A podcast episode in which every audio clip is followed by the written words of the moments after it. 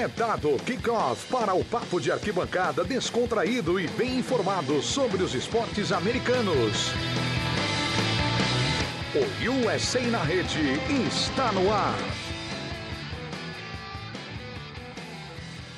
Seja muito bem-vindo, fã do esporte norte-americano, fã de NFL, NBA, MLB, NHL, a edição 189 do podcast USA na Rede, o seu podcast de esportes americanos do Portal The Playoff, o seu melhor podcast de esportes americanos do Brasil, o podcast que continua te acompanhando em meio à pandemia mundial causada pelo coronavírus. A gente continua de casa, mas continua antenado e bem informado para levar a você o melhor do que sobrou do esporte norte-americano.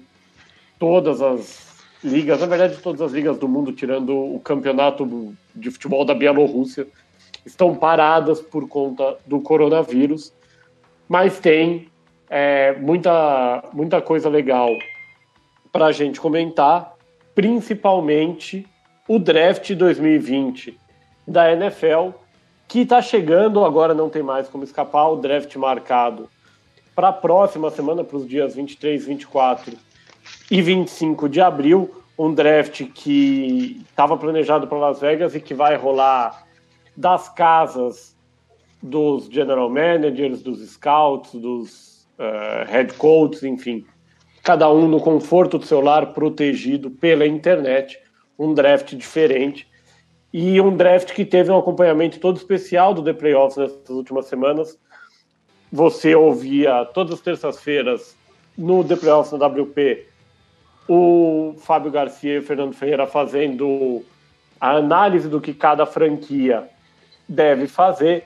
E aqui no USA na rede, o Fábio e o Luiz Felipe Sassini, na semana passada, o Fernando também, analisando os principais nomes dessa classe de rookies 2020 da NFL. Lembrando que você acompanha esse e todos os outros podcasts, todas as outras edições do podcast USA na rede, no Spotify, no SoundCloud, no iTunes, no seu agregador preferido de podcasts. Não esquece de assinar o nosso feed para não perder as atualizações. E, como de praxe, a gente começa com as apresentações, depois vem uma série de recados especiais da nossa programação da semana que vem. A gente tem mais uma vez Miguel Fortunato ajudando a gente na parte técnica. Você já reparou, sou eu, Gabriel Manda, mais uma vez na apresentação. E a nossa dupla de especialistas está aqui mais uma vez hoje para abordar os principais nomes da defesa, da classe de defesa, é, entre os rookies da NFL. Luiz Felipe Sassini, tudo bom? Tudo ótimo. Finalmente o draft está chegando, falta só sete dias. É, que ansiedade para esse draft que não chega nunca nessa quarentena. Fábio Garcia, tudo bom, Fábio? Tá chegando a hora. Fala, Amanda, tudo bem? Um grande abraço a todo mundo que tá nos ouvindo. Um abraço também pro Luiz que tá aí dividindo a bancada comigo. E antes de entrar em draft, só fica aí uma nota de, de desejo de melhoras ao pass rush elite do Denver Broncos, Von Miller, que foi diagnosticado com Covid-19, então esperamos que ele fique bem quanto antes. É, só lembrando, enquanto é, é, puxando o, o, gancho do Fábio, né? É, Covid-19, coronavírus, não é brincadeira, não é porque é, o Von Miller é atleta que ele está ileso, que ele não corre risco. Como o Luiz lembrou é, mais cedo na conversa no grupo do The Playoffs, ele tem um histórico de asma que faz com que ele entre no grupo de risco. E independente de ser atleta, ser jovem, ter dinheiro, ter todas as condições físicas, financeiras, psicológicas, etc. O Von Miller, como qualquer outro ser humano, está uh, eh, suscetível ao coronavírus. E assim como ele certamente se precaveu dentro do possível, a gente também deve fazer a nossa parte. Não queremos que ninguém seja vítima dessa pandemia. Enquanto você faz a sua parte, fica em casa, a gente faz a nossa, fica em casa, você pode já se programar para a semana que vem. Semana que vem, feriado, terça-feira, feriado de Tiradentes, e quinta-feira deveria ser feriado, não é?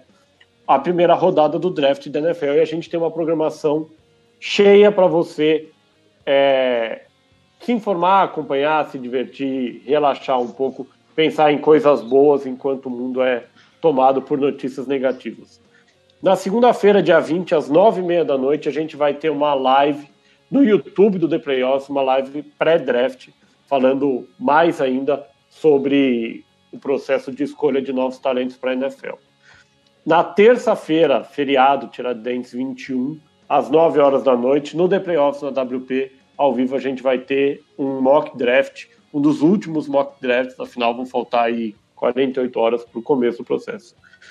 Na quinta-feira, depois da primeira rodada, a gente vai ter também uma edição especial do USA na Rede, comentando as escolhas, comentando quem foi bem, quem foi mal, o que de melhor aconteceu na primeira rodada do draft da NFL.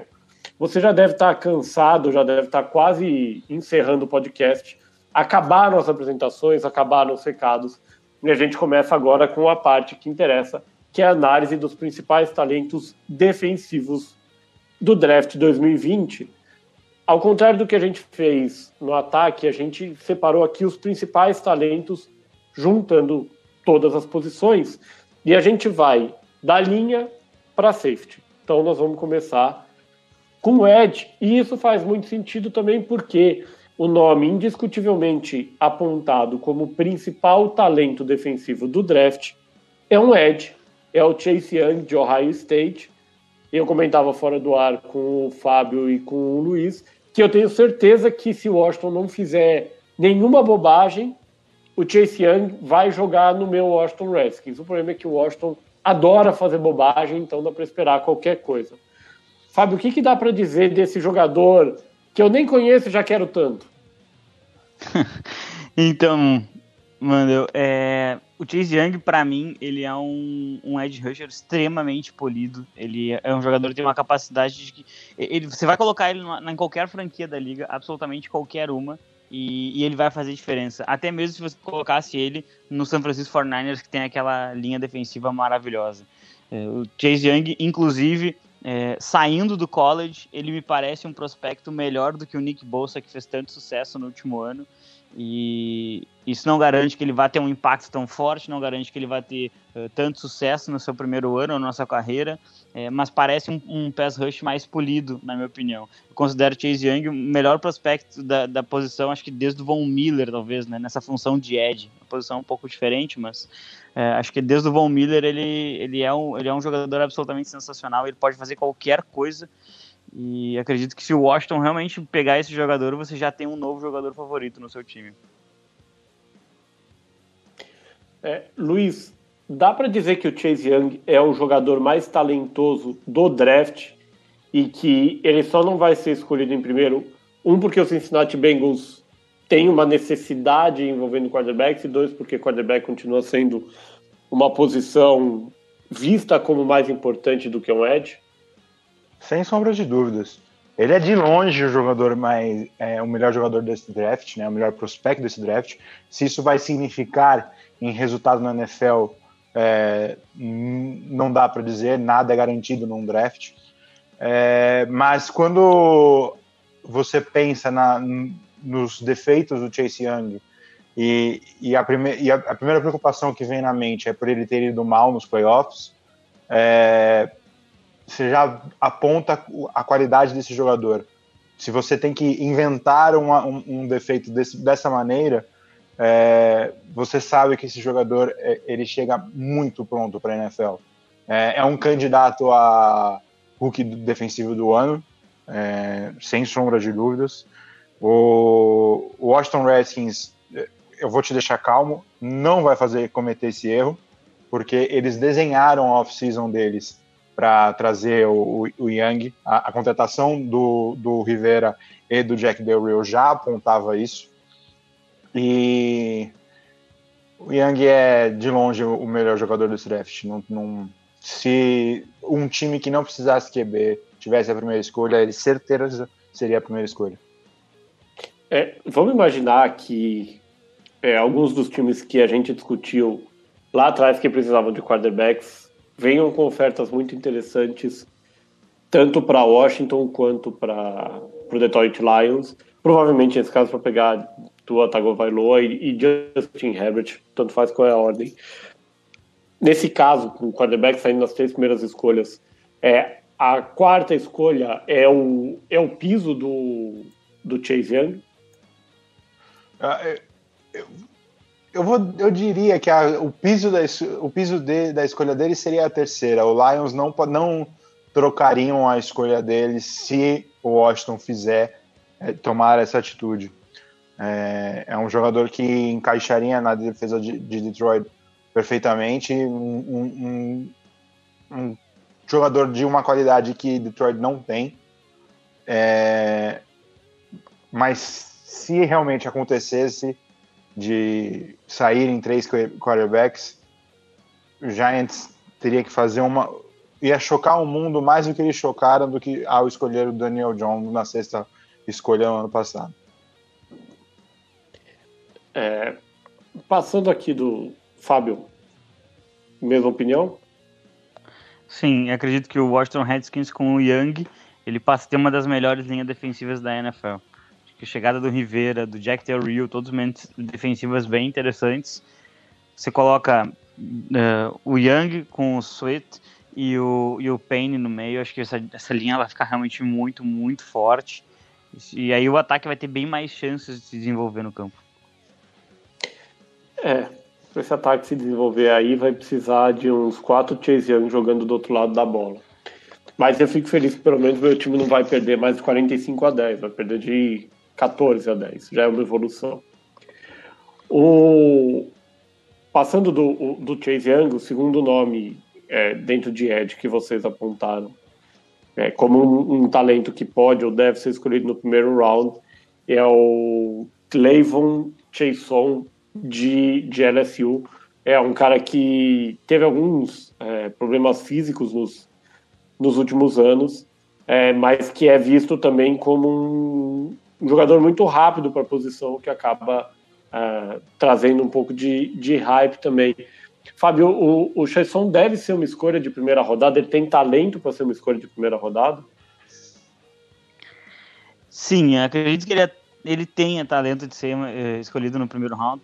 Acho que talvez a posição dele e o título nacional acabem colocando ele um pouco acima do que deveria ser uma, uh, mais ou menos ali o, a média de, de, da escolha dele, né? Eu vejo ele como uma escolha 22, uma escolha 23 de bastante qualidade, mas tinha alguns mocks colocando ele logo, logo depois do top 10, ali de repente muitos colocando ele no Atlanta Falcons, por exemplo, que tem que é uma franquia que tem que melhorar muito seu pass rush.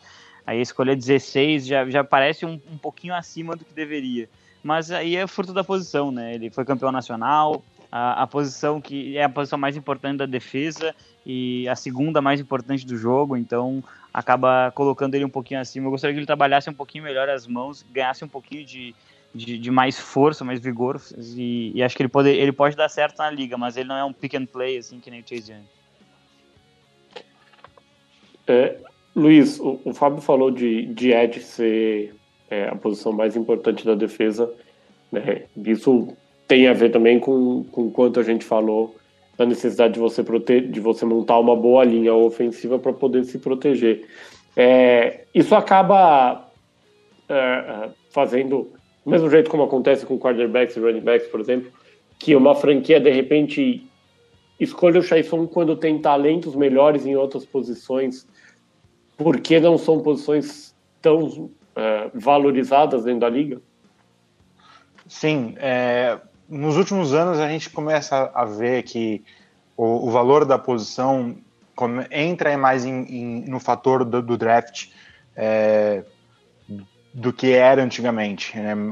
Antes, um jogador como o Jason talvez não teria a chance de sair tão alto no, na primeira rodada, é, por, o fato dele não ser tão desenvolvido quanto o, o, o, o que é necessário aquela escolha tão alta é, indica.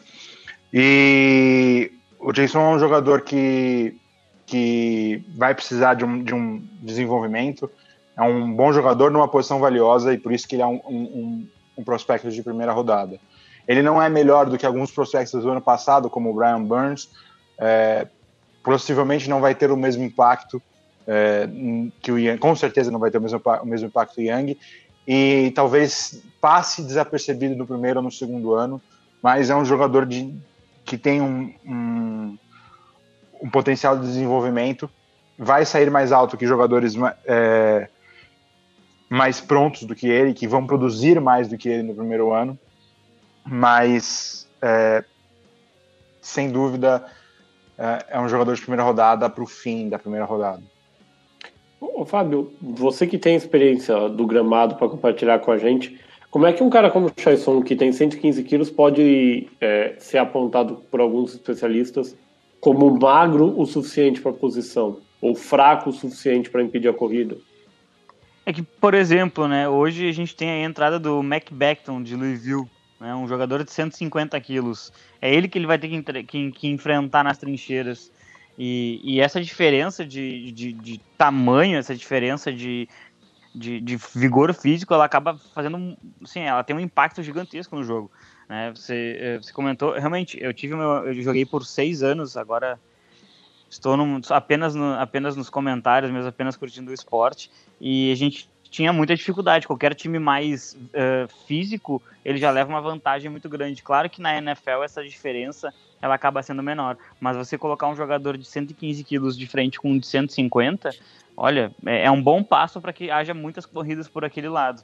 Então, acho que ele vai ter sim que fazer um trabalho de, de, ganho de massa muscular. Isso já aconteceu com outros jogadores que são consagrados na NFL. O próprio Khalil Mack, né, ele chegou no primeiro ano, jogou como outside, e depois ele virou defensive end. Ele aumentou de tamanho entre o primeiro ano e o segundo, e isso mudou o número de sacks, né? Foi de 4 para 15. Acho que o, o, o Jason ele pode fazer mais ou menos essa transição e, e ser um jogador bem interessante sim na liga. Um cara que não vai ter esse problema, igual o Sheison, é o AJ Epenesa de Iowa, que é o, o terceiro nome uh, levantado por vocês dentre os, os bons edges dessa classe. O Epenesa que já pesa mais de 125 quilos, mas foi um cara que não foi tão bem avaliado no combine quanto é, o Young e o Chesson. É, e é um cara que está ali borderline entre primeira e segunda rodada. É mais um caso de um jogador que talvez não teria talento para a primeira rodada, não fez um combine para a primeira rodada, mas pode subir por conta dessa, desse valor da posição. Na verdade, é, é o contrário, né? O, o Epenesa é um jogador extremamente talentoso, que se fosse pelo talento dele, é, ele deveria ser uma escolha de top 10 da, do draft. Só que, diferentemente do Young e do, do Chason, ele tem um, um estilo de jogo diferente. Ele joga mais com a mão no chão, ele não vai encaixar em todas as, a, todos os esquemas defensivos. É, alguns, alguns scouts imaginam ele como um defensive end de, de uma defesa 3-4. É, eu acho que ele pode jogar numa 4-3 sem, sem muito problema, mas não vai ter números tão expressivos quanto você espera de um defensive end de uma, de uma, de uma defesa 4-3. É, ele não é tão atlético como o Young, por exemplo, e não vai ter esses rush moves e vai ter um alto número de sacks. E é por isso que quando ele chega nessa, nesse, nessa avaliação, apesar dele ser um edge, a, a, o valor dele cai um pouco. É, é por isso que, por exemplo, o Jason tem mais chances de ser, ser escolhido primeiro do que ele. Ô Fábio, o, o Epinesa foi muito bem no, é, no, no jogo de bowl de Iowa, que foi contra o USC, e USC tinha o Austin Jackson como left tackle, um cara que, que também é, é bem avaliado dentro da classe. Isso pode acabar ajudando ele, é, em cima do que o Luiz falou, de você ter uma prova contra um jogador talentoso, é, ele, de que ele consegue performar? Sim, até porque ele dominou nesse jogo, né? Ele foi realmente muito bem contra um tackle que é, dados rumores, pode sair inclusive na primeira rodada ainda, né? Dada essa corrida de offensive tackles que a gente deve ver na próxima quinta-feira. É, o Epeneza, é, até o Luiz falou, eu sou um dos, dos analistas, né? Não, obviamente não estou no nível dos analistas dos Estados Unidos, mas eu sou um, um dos analistas que vê ele mais como um jogador, um defensive end mesmo de uma, de uma defesa 3-4. É, e é justamente porque ele tem uma capacidade é, muito interessante de trabalhar por dentro. Eu acho, eu acho que nem todos do college saem, né? nem todos os ends do college saem com essa inteligência de poder, às vezes, ocupar o A ou o gap B, esses gaps mais inside, de enfrentar um guard, um center, às vezes.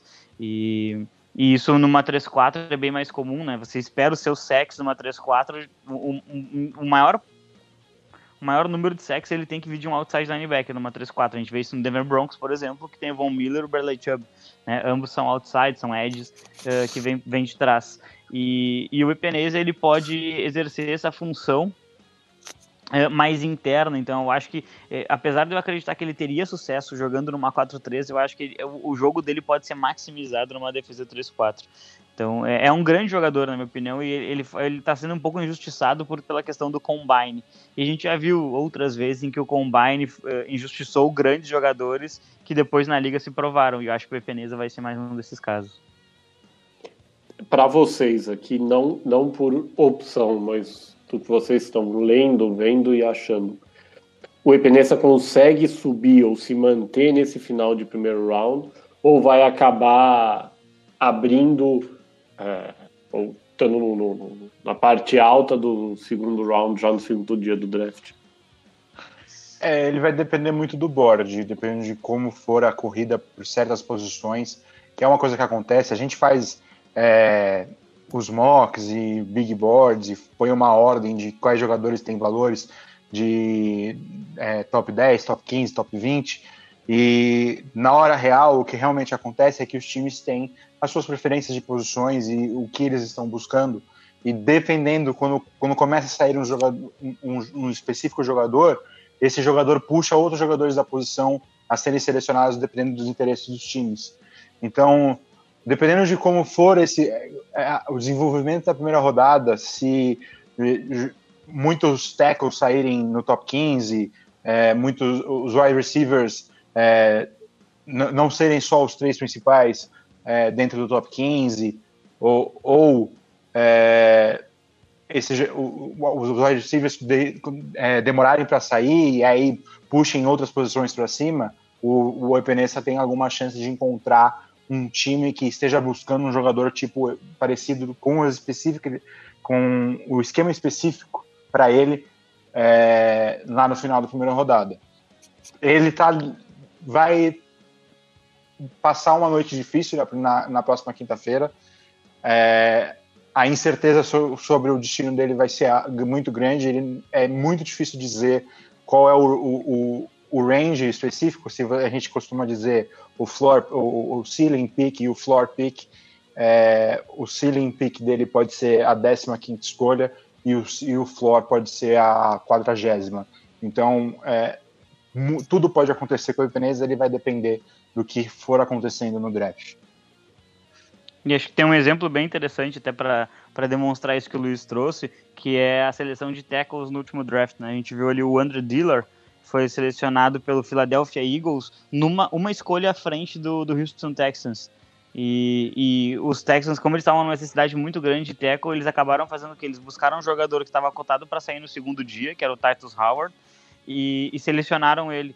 E, e, e, aí, justamente, isso é o tipo de, de movimento que pode acabar derrubando a Epeneza. Né? Os, os Texans, obviamente, não precisariam buscar um defensive end, mas é, eles acabam puxando um jogador de segundo dia na posição que eles precisam, porque bate realmente esse desespero de ver todos os tackles saindo. É, e a puxaram gente... outros jogadores. O Caleb McGarry saiu para o Atlanta Falcons. O Atlanta Falcons deu um trade-up da segunda rodada para a primeira rodada para pegar o Caleb McGarry, que até então não tinha sido nem cogitado para a primeira rodada. O Titus Howard ainda teve uma, uma conversa ou outra de ele poder sair na primeira rodada. O, o McGarry, não. Então, é, são coisas que podem acontecer. A gente pode ver jogadores. É, dar um exemplo aqui, mas é, a gente pode ver um AJ Terrell, a gente pode ver um Jalen Rager, é, até um, um o Ross Blacklock, o Neville Gallimore, alguns jogadores desse de, que ou até o Noah Ig, Ig Rebine, não vou, desculpa falar o nome dele errado, mas é muito difícil, é, acabar saindo na primeira rodada numa, numa surpresa porque o board caiu dessa maneira. Então o Epeneza vai ter que lidar com essa situação. a gente passa agora para o meio da linha, né? É, não tem tanto charme ou tanto valor, charme não é, não é o termo valor é, para muitos especialistas como Ed, mas a gente tem aqui dois caras que são talentos inquestionáveis, um deles é tão discutido no nosso grupo que eu não, não aguento mais o nome dele aparecendo todo dia, aparece uma ligação com alguma franquia, mas ele é o segundo nome que a gente vai falar. É, o primeiro nome que a gente tem aqui é o Derrick Brown, de Auburn. É um cara que eu cheguei a ver sendo citado por alguns analistas como o que poderia ser uma escolha de top 5, por exemplo, se não fosse a necessidade de tantos times por uh, quarterbacks e uma classe tão boa de linha ofensiva. Fábio, faz sentido? É, é o segundo melhor talento né, defensivo dessa classe? Eu não vejo como o segundo melhor talento defensivo, eu vejo como ele como o terceiro, mas com certeza ele é um top 5 nesse draft. E, e ele, ele cairia muito bem, na minha opinião, no time do Detroit Lions. Mas os Lions eles têm muitas necessidades e talvez uh, acabem optando por outros jogadores. Né? O Derek Brown teve uma carreira bem interessante em Auburn, é um jogador extremamente físico e eu acho que ele pode trazer esse elemento uh, de pressão pelo meio, né? porque a gente é, há, alguns anos as pessoas tra trabalhavam muito com uh, os defensive ends sendo responsáveis pela pressão e os defensive tackles basicamente pela corrida. E se, se, tinha uma diferença muito grande, acho que o Aaron Donald ele vem e ele quebra muito isso, né? Ele, Fletcher Cox, Chris Jones, eles conseguem exercer uma pressão pelo meio e isso é muito interessante porque ele força muito ali a questão do, dos guards e dos centers terem que saber se defender, uh, porque, justamente porque podem vir a vir blitz uh, insides né, pelo middle linebacker, os inside linebackers. E, e, o Derek Brown ele pode ter esse efeito na franquia que selecionar, e eu acredito não só que ele pode, como ele terá. É, hoje, a, a, acho que a, a, franquia que mais se coloca junto com o nome do Derek Brown é o Carolina Panthers, na escolha de número 7. E eu tenho certeza absoluta que ele seria um, um sucesso gigantesco lá em, em, Carolina. E apesar de não ver uma possibilidade, eu acredito que o Derrick Brown seria a solução para os problemas de corrida que os Chargers têm há muitos anos. É, eles têm problema, obviamente, de linebackers, mas eu acho que na linha ele poderia ajudar bastante. Mas isso, isso não deve acontecer. Isso é uma coisa que nem se cogita muito. Luiz, é, o, o Fábio falou em Carolina e é também a maior associação que eu vejo com o nome do, do Derrick Brown. É, levando em conta que o Carolina é, vem sem o Luke Kuechly é, e não tem um substituto para o Gerald McCoy, é um casamento que faz muito sentido para não acontecer? É, você pegou dois nomes que a Carolina vai precisar é, substituir e exatamente o que pode acontecer do Brown não sair porque há um nome específico nesse draft que pode substituir o Luke Kuechly. E o Brown vai ter que provar que, apesar dele ser um defensive tackle, ele pode ter o impacto de um wide rusher pelo meio. Né? Se ele for, se eu acho que ele pode, mas se o, o Carolina Panthers ou, ou, os outros times acharem que ele é só um, um defensive tackle para ocupar o, o, o, zero gap, né? fazer aquela função de parar a corrida, mas que não vai ter a capacidade de chegar no quarterback com consistência, ele pode acabar perdendo é, espaço na, na, dentro do top 10 e cair um pouco. É, eu acredito que a, a, escolha de Carolina, se não for um jogador de linha ofensiva, deveria ser o, Der o Derek Brown, mas eles realmente podem ir para um outro caminho. Carolina, é que nem eu estava dizendo hoje cedo para o Fábio, é um, é um time que pode moldar o, o, o rumo do draft, porque é realmente uma escolha coringa dentro do top 10. É, qual que é para vocês o, o piso do Brown? É, a partir de a, até qual escolha ele deve sair? 49ers. É, exatamente. Eu não vejo ele passando da 13. E já seria um absurdo ele ser selecionado na 13. É, seria um, um, um, um, estilo, um estilo dentro do primeiro round para São Francisco se ele cair para a 13 terceira escolha. É, um cara que é colocado um pouquinho abaixo dele que é o segundo nome é, desse grupo de, de jogadores do interior da, de interior da linha defensiva, e que eu falei que eu não aguento mais ver o nome no, no grupo do The Playoffs, é o Javon Kinlow de South Carolina, é um cara que, que não jogou bom no ano passado, né, porque Carolina não jogou, mas esteve presente no Senior Bowl, é, foi muito bem, e se firmou também nessa primeira metade do, do draft. Qual que é a grande diferença entre o Brown e o Kinlow? Por que, que a gente não vê praticamente o Kinlow saindo acima do Brown em nenhum mock? É, principalmente pela, pela produtividade do, do Derek Brown no college. É, ele teve jogadas mais explosivas contra times mais difíceis do que o Kinlow. O Kinlow é um, um baita jogador e alguns, alguns especialistas até apontavam que ele poderia sair antes do Brown, exatamente porque ele tem a, uma versatilidade um pouco maior do que o Brown, porque o Brown é um jogador é, um pouco mais focado no interior da linha, e o, o, o, Kinlon é um jogador que ele pode jogar tanto na, na, na Zero Tech, na, na, na One Tech e na, na, na Five Tech. É, então, ele é um jogador que provavelmente vai se mover na linha defensiva um pouco mais do que o Brown. A, apesar disso, a produção dele é, é, um pouco mais baixa e é por isso que ele é visto como uma segunda opção depois do, do, do jogador de álbum.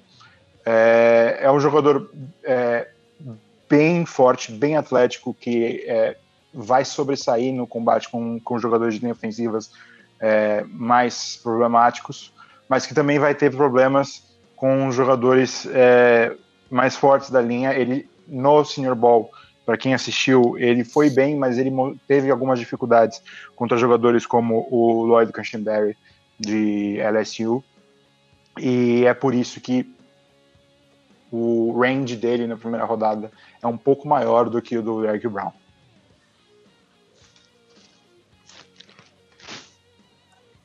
Fábio, é, onde você vê um, um, quais são os bons casamentos para o Kinlow é, imaginando aí que, que a janela dele esteja talvez é, a partir dessa escolha de, de Carolina, Carolina no limite até praticamente a escolha 18-20. Então, o, o é um jogador que ele poderia fazer bastante, bastante sucesso em uma franquia como o Atlanta Falcons, por exemplo. Tem alguns problemas ali no interior da linha. A linha inteira do Atlanta precisava de reforços, né? Mas o interior da linha, eles precisam realmente é, de um jogador como o Kinlaw ali. Eu não vejo, eu não vejo o esse, esse defensive tackle de South Carolina saindo depois da 19. Acho que se ele estiver disponível na escolha 19, o Las Vegas Raiders vai escolher e, e ele só não vai ser escolhido na 12 é, por, por uma questão assim, ó, de, de preferir recebedor. Mas eu não duvidaria nem um pouco ele disponível na 12 e os Raiders puxarem o gatilho para garantir um reforço, mais um reforço para a linha defensiva. Pelo, pelas suas palavras, entendo que você preferiria ele na 19 do que na 12. Imagino que você tenha outras prioridades no seu board para o seu time, para sua franquia da escolha 12. Exatamente. É que nessa escolha 12, eu acho que tem talentos tão especiais de recebedor que, que dada, dada a circunstância, mesmo tendo um draft muito uh, cheio de bons recebedores, uh, acho que de repente a gente poderia dar uma arma decente para o Derek Carr. Né? Mas de qualquer maneira, se, se for um Kinlow na 12 e o Denzel Mims na 19, por exemplo, eu considero como um dos grandes vitoriosos da noite.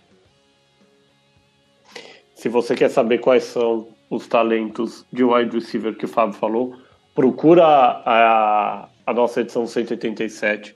O Fábio e o Luiz descreveram bem os talentos uh, da classe de wide receivers lá, e o Fábio aponta quem ele prefere recebendo passes do Derek Carr em Las Vegas nessa temporada.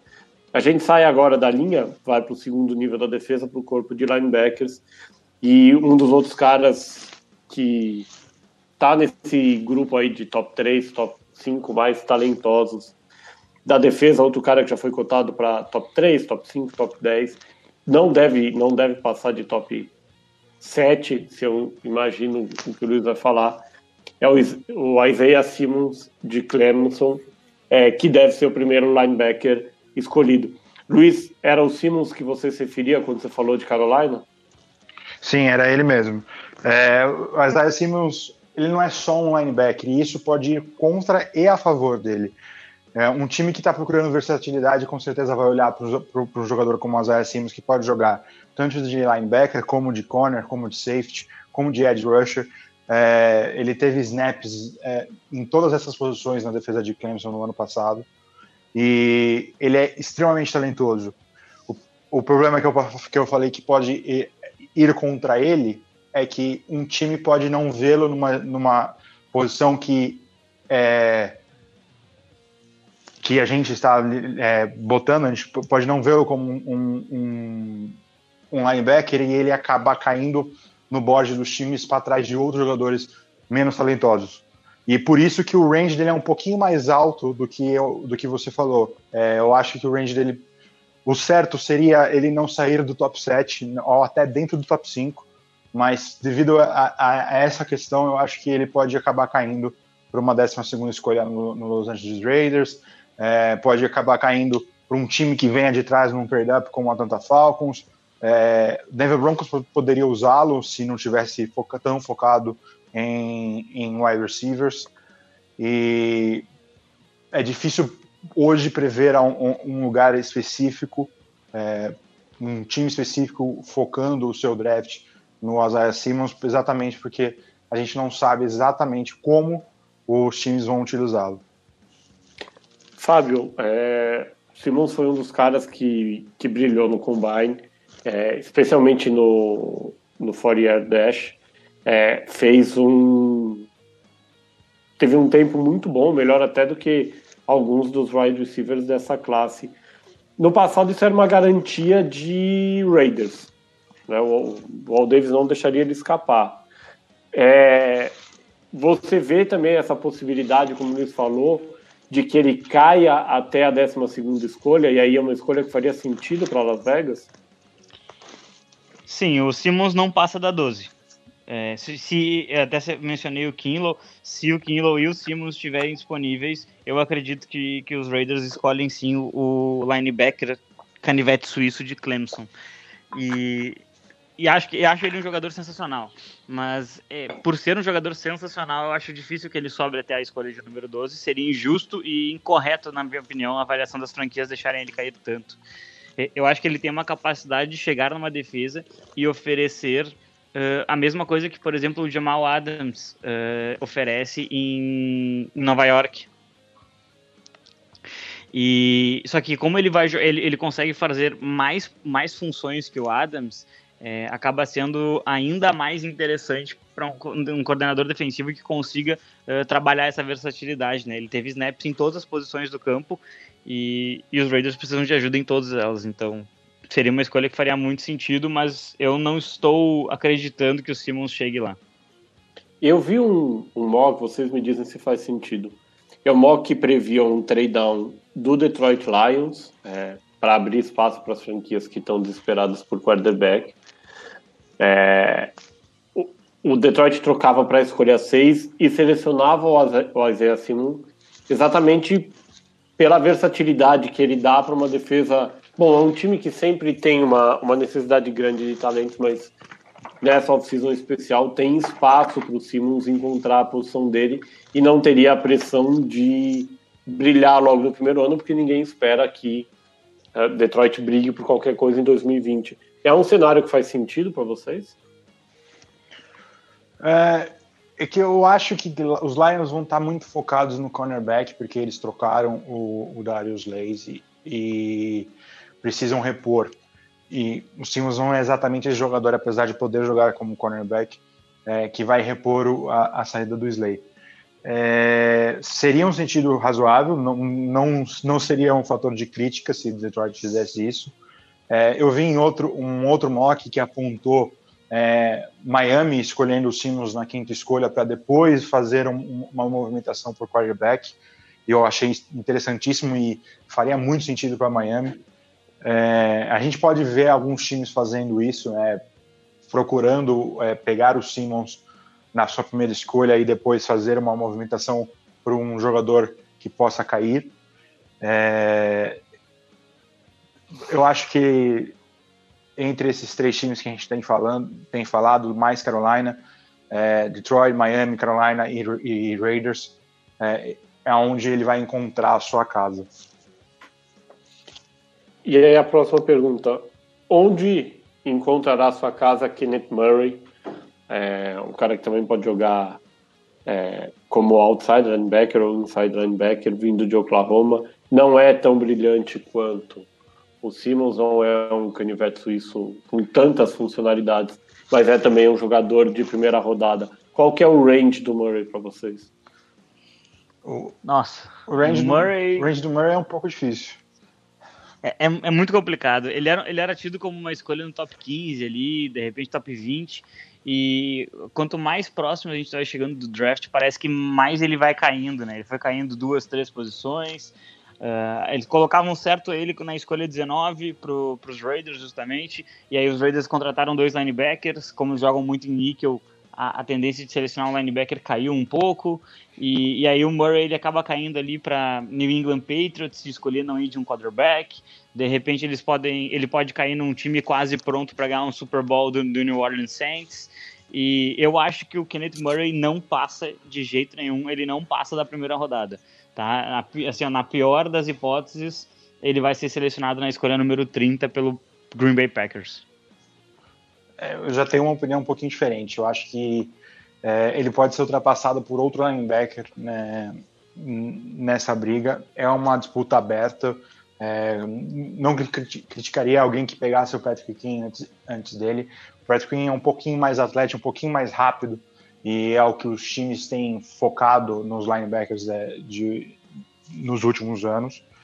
E eu acredito que o Murray pode cair sim para a segunda rodada. Não seria um absurdo nenhum ele sair na primeira rodada, mas o range dele é um pouquinho mais alto, é, podendo sair da 19 escolha. É, eu acho que a primeira escolha que ele pode sair é a 19 no, no, no Los Angeles Raiders, e podendo cair até a segunda rodada, é onde aí o valor dele vai ficar um pouquinho maior do que a gente pode especificar. Então, o topo da primeira rodada seria, da segunda rodada seria o, o floor dele. Ah, mais, uma, mais uma vez a pegadinha aqui. Vocês acham que essa queda que, que vem acontecendo nos últimos mocks é motivada pelas franquias não enxergarem nele um talento de primeira rodada?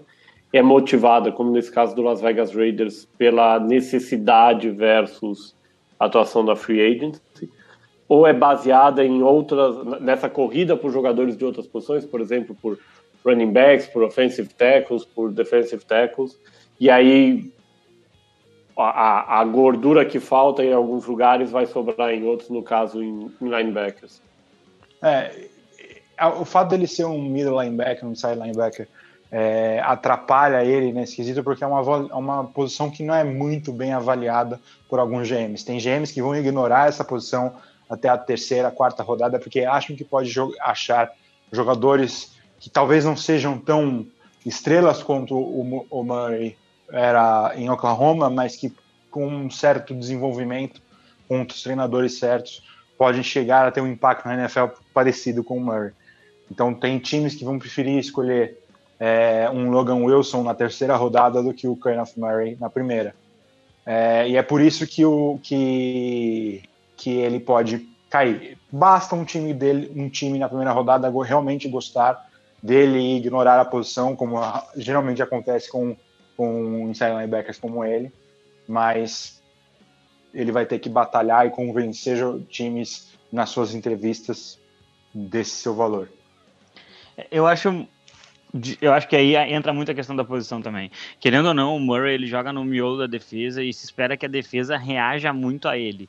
Né? Ele, ele tem que, querendo ou não, o middle linebacker, é, principalmente se você jogar numa defesa 4-3, você vai ter que ele basicamente ele vai ser o comandante dessa defesa, né? Geralmente o middle linebacker uh, em, em, defesas assim ele tem o, o, microfone em que ele escuta direitinho o o defensive coordinator dando as chamadas e ele repassa para a defesa inteira. Então acho que às vezes é, os, os general managers eles acabam preferindo jogadores mais experientes que já estão mais acostumados na liga do que apostar num calor para fazer isso. Mas a liderança do Murray e a postura dele dentro e fora de campo é extremamente elogiada. E isso é um fator bem interessante para analisar um calor como ele. Eu acho ele sim uma escolha top 20 no draft em termos de qualidade, mas acho que ele pode acabar caindo justamente por um, por um pouquinho até de sucesso de outros jogadores é, na posição de linebacker como Fred Warner e Darius Leonard que não saíram na primeira rodada. O Luiz falou sobre a possibilidade de um outro linebacker, linebacker ultrapassar o Kenneth Murray provavelmente, ou deve ser, o Patrick Quinn de LSU. Luiz, por que, que você vê o Quinn passando, essa possibilidade do Quinn passar o Murray?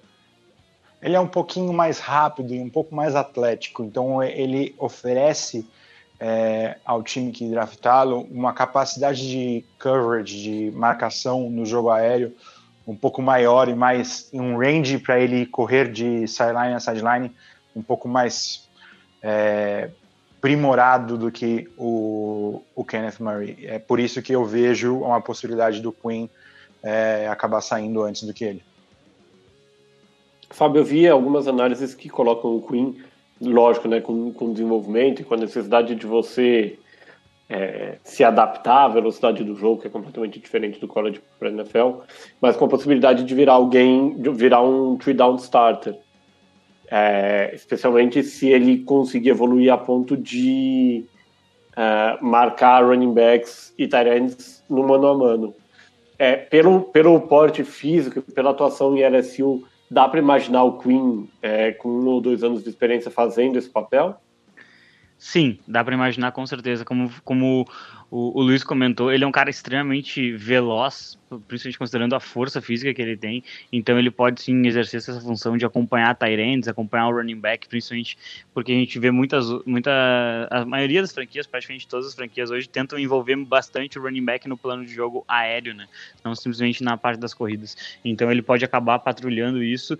E acho que a única grande incógnita, incógnita que tem uh, em volta do, do, Patrick Quinn é que ele jogava no ataque, né? Ele jogava como running back em LSU e ele mudou para linebacker recentemente. E então assim, ele é um linebacker que ele não teve 100 tackles na, na, na, carreira universitária. E então seria assim, seria a segunda vez apenas na NFL em que um linebacker com um número tão baixo de tackles seria selecionado na primeira rodada. E o outro não inspira muita confiança, que foi o Darren Lee então é, fica aí um, um, um, asterisco no nome do Patrick Quinn e por isso eu particularmente tenho mais confiança em selecionar Kenneth Murray do que o Quinn.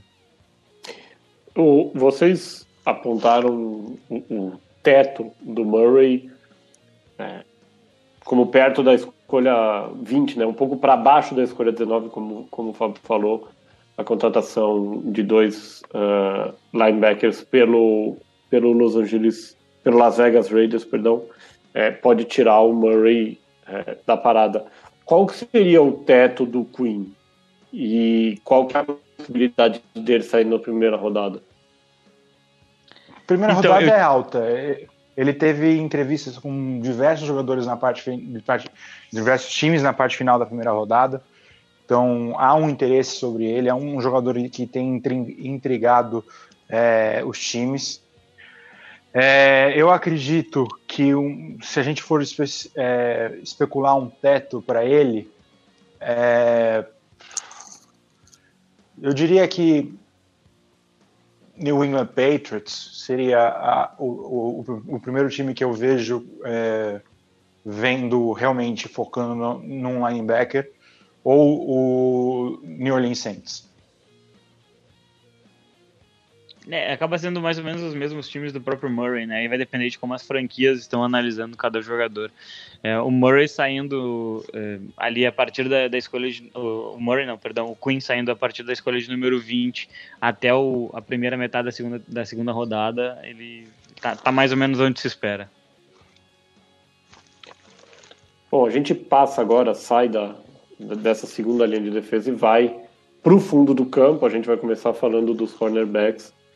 É, e aí é impossível abrir esse grupo sem falar do Jeff Okuda, outro cara é, que eu já vi bem no começo, né, bem, logo depois da temporada, é, em top 3, é, era quase no começo uma certeza para o Lions. Hoje a gente sabe que as coisas são um pouco diferentes, mas ainda é um cara que dificilmente eu vejo fora de, de top 10 em, em mocks. É, o Okuda é um talento que, que justifica essa escolha em uma posição que também varia, oscila bastante em importância, mas que com o jogo aéreo crescendo acaba ganhando um peso maior nesses últimos anos? É, ele é o, o cornerback no draft com mais potencial para ser aquele shutdown corner que vai é, ser a âncora de uma defesa, de uma secundária, né? Então, o, é um jogador extremamente talentoso, vem de uma, facu, de uma faculdade que sabe desenvolver jogadores como ele. É, e dificilmente, você falou é, top 10, eu não vejo ele passando no top 5. É, é, cornerback realmente é uma, uma, posição que vem variando muito o seu valor né, nos últimos drafts, mas o primeiro time que realmente precisa de ajuda na secundária primeiro time, o, jogador que eles vão pensar para ser para selecionar vai ser o Okuda. É, Fábio, seria o, um casamento perfeito com o Detroit Lions, por exemplo? Não existe casamento perfeito com o Detroit Lions, mano. Mas seria um. é verdade. É verdade, é verdade, vamos ser sinceros. Eu queria, eu queria dar um abraço para o meu amigo Coquinho, que vai ouvir esse, esse, esse, esse podcast e vai ficar bem irritado com o Fábio. Mas, mas é verdade, a gente, a gente colocou lá já o melhor recebedor da liga, não, nunca ganhou jogo de playoff, um dos melhores quarterbacks, não dá certo, infelizmente não dá certo. E o pior é que eu, realmente eu tenho um carinho pelo, pelo Detroit Lions, acho uma franquia extremamente simpática, mas o time ele acaba tomando decisões muito equivocadas ao longo dos anos. É, obviamente o Okuda é exatamente o que eles precisam, porque o Darius Slay saiu, eles trouxeram um cornerback número 2 e eles precisam de um cornerback número 1. Um. Então o Okuda ele faria todo sentido. Né? É, mas são os Lions. Daqui a pouco eles podem escolher tentar reforçar a linha ofensiva para tentar dar um pouco mais de chance para o Matt Stafford ficar saudável, que no último ano ele acabou se machucando. E assim, não, é, é, é praticamente impossível imaginar um cenário em que os Lions não selecionem o melhor cornerback da classe e o melhor cornerback nos últimos 5, 6, 7 anos do draft. É, o Luiz falou em, em top 5, a gente está falando aqui no que seria a terceira escolha, de novo, se os Lions não fizerem qualquer trade down.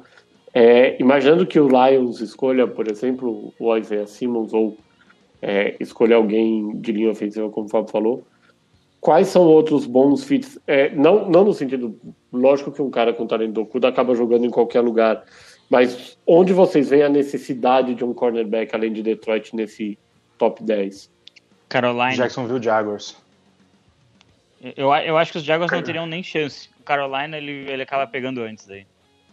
Não, o Jaguars, hum, com certeza, na, na nona escolha não tem chance, mas é um time que tem capital de draft para subir se o Okuda começa a passar da quinta rodada, da quinta escolha. Ver, verdade. Então, verdade, é, concordo. É, é um time que pode pular é, o, a posição que os Lions descerem, pode, pode, ser um time que pode pular o Carolina Panthers facilmente. É, se o Okuda começa a cair de uma forma desse, é, dessa, eu ficaria surpreso se o Jacksonville é, não fizer. Os rumores apontam Jacksonville ligados a outro, a outro cornerback, então eu acredito que ele já tem essa, essa noção que o Okuda não deve cair muito.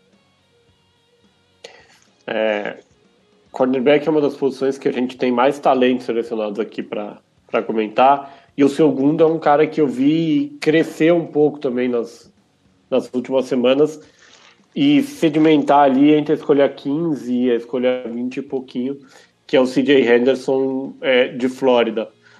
É, de novo, né, a gente vê uma liga com um jogo aéreo cada vez mais forte e isso acaba impulsionando a busca por bons jogadores de defesa. Isso ajuda o, o Henderson a subir, a gente pode ver um movimento dele de se aproximar do top 10 é, até quinta-feira da semana que vem? Eu diria Sim. até entrar no top 10. Com certeza, exatamente. O, o CJ Henderson hoje ele pode ser selecionado pelo Jacksonville Jaguars ou até mesmo uh, já surgiram rumores de, de repente o Atlanta Falcons subir para a escolha de número 8 e selecionar um, um novo cornerback. E é, é justificado o, o, o isso ou é de novo? Fala, Luiz. É, eu, ia, acho que vai até encaixar na sua pergunta. É, é um jogador que extremamente talentoso, que teve um ano de 2018 muito bom e teve alguns problemas com é, tackles é, em 2019 e por isso há uma, um questionamento na capacidade e na vontade dele de taclear o, wide receiver depois do catch. Então, é, é por isso que ele não é garantido numa escolha de top 10. Com um, um, aquele, aquele, a situação do board, quando, quando o Okuda sair, ele é o próximo cornerback a ser selecionado. Então, um time como o Jacksonville Jaguars, querendo um cornerback desesperado porque trocou o Jalen Racing no meio da, da, da, temporada passada e agora trocou o AJ Bowie é, nessa off-season e não, não contratou direito, né, digamos, para repor esses jogadores, é possível que o CJ Anderson acaba saindo numa, top, numa escolha de top 10. É, eu vi algumas análises, lógico que nessa, nesse momento tem muita comparação e é muito fácil a gente comparar olhando fita e comparando o nível do universitário com o nível do profissional. Mas eu vi algumas comparações dele com o Marcus Peters. É, faz sentido isso? É um, é um cara que tem um talento para se aproximar do nível que o Marcus Peters demonstrou na NFL?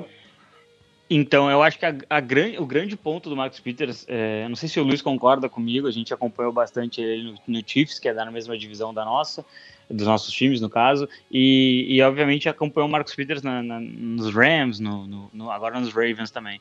É, o Peters, uma, uma, das coisas que mais surpreende nele é a capacidade de forçar turnovers e de ser agressivo com a bola, né? Ele, ele ataca a bola, e é justamente uma das coisas que se critica no CJ. É, mas olhando hoje, uh, comparando esses dois nomes, eu acho que o Peters ele é um pouco mais agressivo e isso é um ponto a favor do Peters, mas o CJ ele parece um jogador mais é, constante. Né? Marcos Peters às vezes parece que desliga da partida. E o CJ não, ele tem um problema em aplicar tackles, que é uma coisa bem comum até em alguns defensores saindo do college. É, e eu, eu, vi muitas análises falando do CJ por causa de um lance em que ele. É, a, o LSU faz rotas cruzadas e o Jamar Chase acaba ganhando dele e ele bate cabeça com o linebacker e deixa o Jamar Chase chegar no, no fundo do campo livre para anotar um touchdown de 54 jardas aquela jogada ali não é um erro do, do CJ. E, e eu acho, acho, que a, acho que a avaliação que foi feita do CJ ao longo do, do período do draft, por muitos analistas, foi um, um pouquinho equivocada. Até no texto que eu escrevi para o The Playoff sobre os defensive backs da classe, eu coloquei ele como meu terceiro defensive back favorito, e só porque eu gosto muito de um safety que tem nessa classe. Senão ele seria o, número dois abaixo somente do Okuda. É, o, a questão que o Fábio botou de ele estar sempre ligado é, é aparece constantemente no vídeo, se você for olhar é, as jogadas do, do CJ Henderson. Tem uma jogada específica que agora eu não vou lembrar contra que time foi, mas é qualquer pesquisa rápida você acha. É, é, ele está do outro lado do campo, o passe é para a sideline oposta onde ele está. O wide receiver ele recebe a bola com uma liberdade é, boa e, e quebra tecos e vai sozinho para em direção à end zone.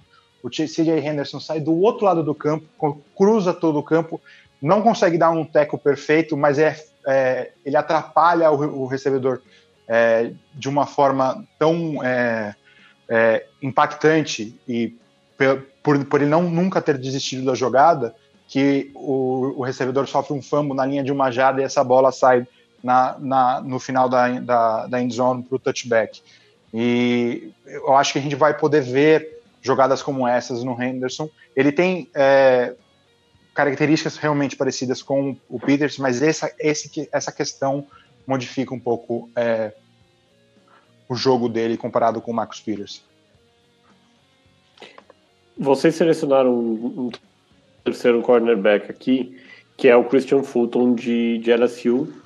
É, e o Fulton é um cara que vem oscilando também, né? É, é um jogador é, que seria um borderline do border do draft ali, entre primeira e segunda rodada, é um momento em que é, a gente já costuma ter mais oscilações, ter mais caras com, com nível parecido, a gente começa a ver mais franquias prontas, escolhendo de repente o melhor talento, não necessariamente o que precisam mais.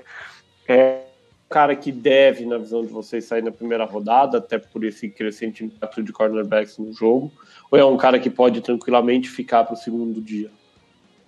É, a, igual ao Henderson, ele é um jogador que é questionado pela qualidade de taclear. Só que ele não é tão é, rápido quanto o Henderson, ele não é tão. É, não tem esse foco no jogo quanto o Henderson, e por isso que ele, ele, ele cai nesses mocks, e talvez ele, ele até é especulado é, mais como um slot, um nickelback, do que um, um um cornerback de outside para marcar o receiver número um, e aí é por isso que ele pode ter uma pequena queda no draft. Eu acredito que ele saia na primeira rodada, mas vai depender se outros cornerbacks não ultrapassem ele na avaliação dos times. É... Mas se ele for o terceiro cornerback ou até o quarto cornerback, ele tem chance de sair na primeira rodada sim. Fábio, é, pelo que você pelo que você viu, né, é um cara que é, que sofreu também um pouco por, por jogar com problemas físicos em 2019, mas conseguiu fazer um, um combine bom é, e aí volta para essa briga. Por talento, é um cara de primeira rodada? Então, eu acho que o Fulton ele tem sim um valor de primeira rodada, um valor talvez um pouco mais uh, um pouco mais baixo do que ele vai sair. Né? A gente vê algumas franquias aí precisando de, de jogadores para secundária, como o Dallas Cowboys, o Las Vegas Raiders, e ele pode acabar saindo ali no, na primeira na primeira não na segunda metade da primeira rodada é, mas é um jogador que, que eu não consigo ver sobrando para o segundo dia porque por exemplo um Kansas City Chiefs tem uma necessidade de cornerback e acho que seria um steal pegar o Fulton na 32 ele tem alguns problemas que ele precisa corrigir é, acho que tem, tem questões extra-campo que talvez estejam preocupando algumas franquias, né? E, e, e o Fulton ele, ele, é um ele é uma boa aposta, mas seria interessante para ele chegar num local onde já tivesse um cornerback estabelecido, né? Por exemplo, no caso dos Rams ou no caso de Arizona, né? Que são, são times que a gente não imagina pegando um cornerback como ele, mas que eu acho que seria bom para ele ter um desenvolvimento mais tranquilo na liga. É, passando agora para o último jogador que a gente selecionou antes de, de abrir aqui a escolha coringa de vocês, é, é o único safety é, na nossa lista, é o Xavier McKinney de, de Alabama, um cara que eu também já vi oscilando bastante, é, desde perto do, do top 10, mas principalmente até perto do top 20. É, o McKinney é um cara que deve sair é, na primeira metade da primeira rodada, ou é um cara que pode cair um pouquinho para esse começo de segunda metade? O McKinney tem uma característica bem, bem peculiar e muito interessante para a gente analisar essa NFL que vai se modificando com o passar do tempo. É, ele é o melhor jogador da classe para alinhar na posição de slot cornerback, né? É, para fazer essa função de quinto defensive back da formação e exercer o papel de níquel. É, como ele joga com, tanto quanto safety como como linebacker, ele, ele tem um porte físico até híbrido para exercer funções diferentes. Ele acaba sendo algo mais próximo ao Isaiah Simmons, né? Ele não, ele não alia em tantas áreas do campo, mas ele, ele é um jogador de bastante versatilidade. E isso é sempre um, um, um ponto muito é, procurado pelos treinadores, né? Então eu acredito que o McKinney ele pode chegar assim na liga e já ter um impacto desde o primeiro do primeiro dia mesmo. Eu, eu particularmente eu gostaria de ver pelo desenvolvimento que eu acredito que ele teria uh, do McKinney jogando em Minnesota mas eu não sei se ele vai chegar na primeira escolha do Minnesota Vikings. Luiz, sua opinião? É, é um pouco difícil de, de dizer exatamente se ele vai sair na primeira rodada, porque eu vejo uma indefinição é, do, dos analistas e possivelmente dos scouts é, sobre quem é o principal safety pensando que o, o, o, Simmons é visto como linebacker, quem é o principal safety dessa, dessa classe? Eu já vi outros nomes, eu já vi como o Anthony, Antoine Winfield Jr., o, o Ashton Davis, o Jeremy Chin, é, apontados como o principal safety de, de, dessa classe. E é por causa disso que a, o, o McKinney pode acabar não saindo na primeira rodada. Eu acredito, vejo nele um jogador de primeira rodada, possivelmente top 10, é, top 10 não, top 20, mas é, essa indefinição e, e, por ter outros nomes pode acabar é, afetando é, no, no, na seleção do McKinney neste draft. Eu vi um, uma análise que colocava ele como é, possível alvo do New England Patriots exatamente por essa versatilidade da defesa que, que tem tanto a ver com, com o estilo do Bill Belichick de todos os coordenadores defensivos que passaram por lá. É uma possibilidade na visão de vocês? Ou na escolha 23 já começa a ser um pouquinho longe? É uma possibilidade. É uma possibilidade sim, mas eu acredito que se ele sobrar na 22, o Minnesota Vikings deve acabar escolhendo, porque a defesa dos Vikings está envelhecendo, já perdeu dois jogadores que foram bem marcantes na última década e, e o time precisa começar a se reconstruir. A gente uh, elogia muito o Dalvin Cook, mas esse time chegou nos playoffs duas vezes nos últimos três anos por conta de uma defesa extremamente forte.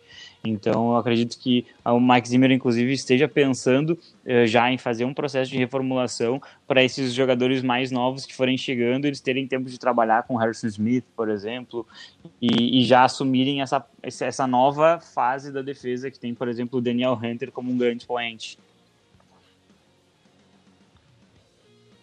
É, eu, eu, eu, se eu fosse apontar, fosse apontar um, um, um time para escolher o McKinney, é, se o, o Jacksonville Jaguars conseguir um cornerback na nona escolha, eu acredito que a, a vigésima escolha que eles têm vindo da troca com o Los Angeles Rams é, é um, um fit, uma parceria possível para o McKinney nesse draft.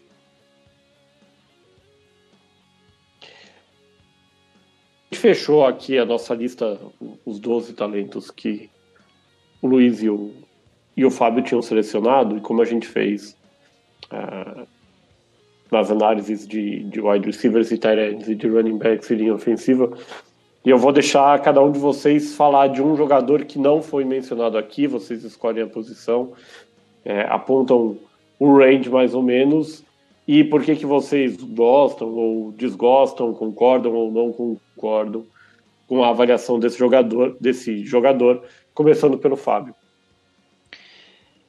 Então, Mando, eu vou finalizar citando um safety que particularmente eu gosto bastante e é, não somente porque eu jogava nessa posição e admiro muito a posição, mas porque eu também vejo que há um pouquinho de injustiça na forma como analisaram ele.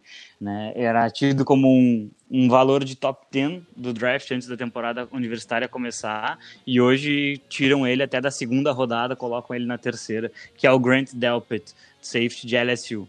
O Luiz deve estar querendo me matar, inclusive. Mas assim, uh, o Delpit ele tem uma capacidade muito, muito, muito interessante de fazer coberturas. Eu acho que nesse ponto, e é esse o ponto que tem que ser explorado na carreira dele, é, é jogar ele para o fundo do campo, fazer ele exercer a função de free safety.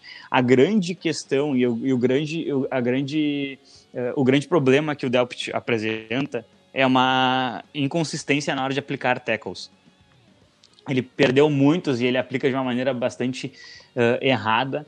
E, e, isso acabou derrubando ele bastante, mas é um jogador de muita inteligência e de boa cobertura. Não é, você não precisa alinhar ele em man-to-man, -man, na linha de scrimmage, não precisa botar ele de, de, de, olho no running back, porque como ele tem problemas de tackle, quanto mais físico for, pior tende a ser para ele. Mas ele tem uma capacidade de cobertura muito interessante, acho que ele poderia ser um bom free safety na NFL. Ah, mas se a bola chegar lá no fundo e ele não conseguir aplicar um tackle, se a bola chegou lá no fundo, a culpa não é só dele entende? Então, é, aí esse é um ponto que, que eu acho que acaba derrubando ele mais do que deveria. Não é um talento que se veja hoje de primeira rodada, não até pelo pouco valor da, da, da, da posição, mas é um bom jogador que pode sim e acredito que vá contribuir desde o primeiro ano. O meu, é, eu, eu por um segundo achei que o, o Fábio ia falar do meu jogador, é, quando ele falou de safeties.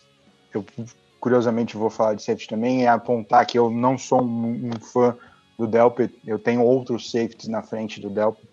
E a minha escolha é o Jeremy Chin, da Universidade de Southern Illinois. Ele jogou numa universidade pequena e por isso tem menos reconhecimento do que alguns outros jogadores, é, mas tem uma produção é, excelente, é, tanto com, é, com, a visão para fazer interceptações, foram quatro interceptações na, em 2019, e também para fazer tackles, são, foram 71 tackles é, no último ano. E ele tem a capacidade de jogar de linebacker, ele vai, ele vai rodar o campo bem parecido como o Harrison Smith faz em, em, lá em Minnesota.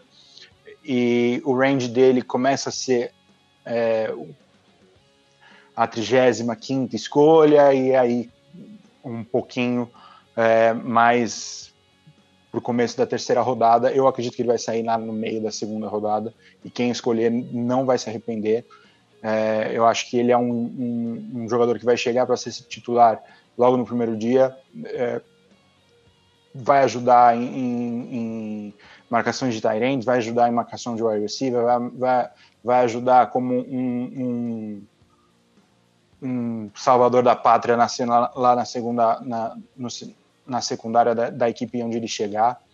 Então é, essa é a, é a, minha indicação. O, ele é agora eu esqueci o nome da palavra em português. Ele é sobrinho do, do Steve Atwater. Ele pode chegar fazendo um impacto que nem o tio.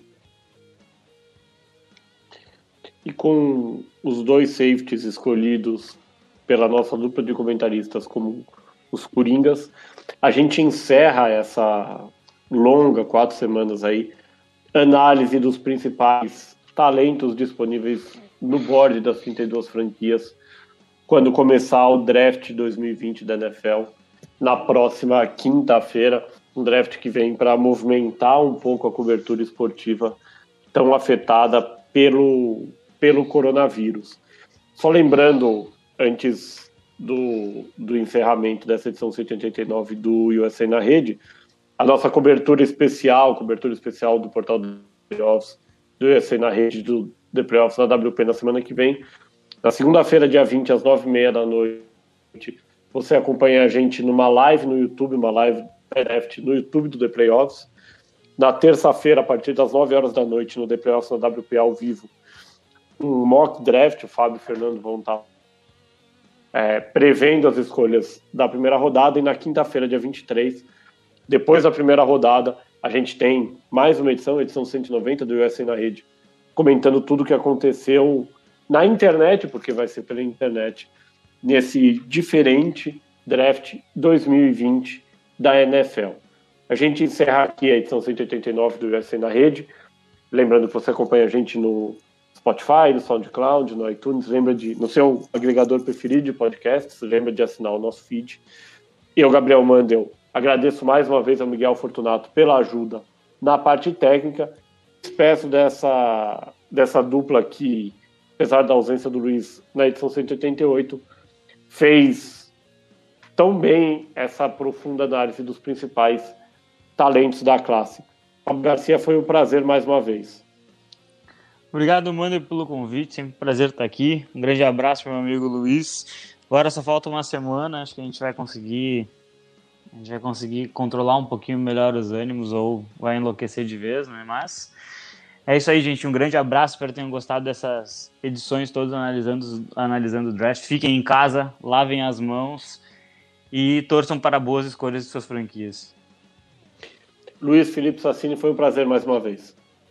O prazer foi meu, obrigado aí, Mandel, Miguel que está nos ajudando.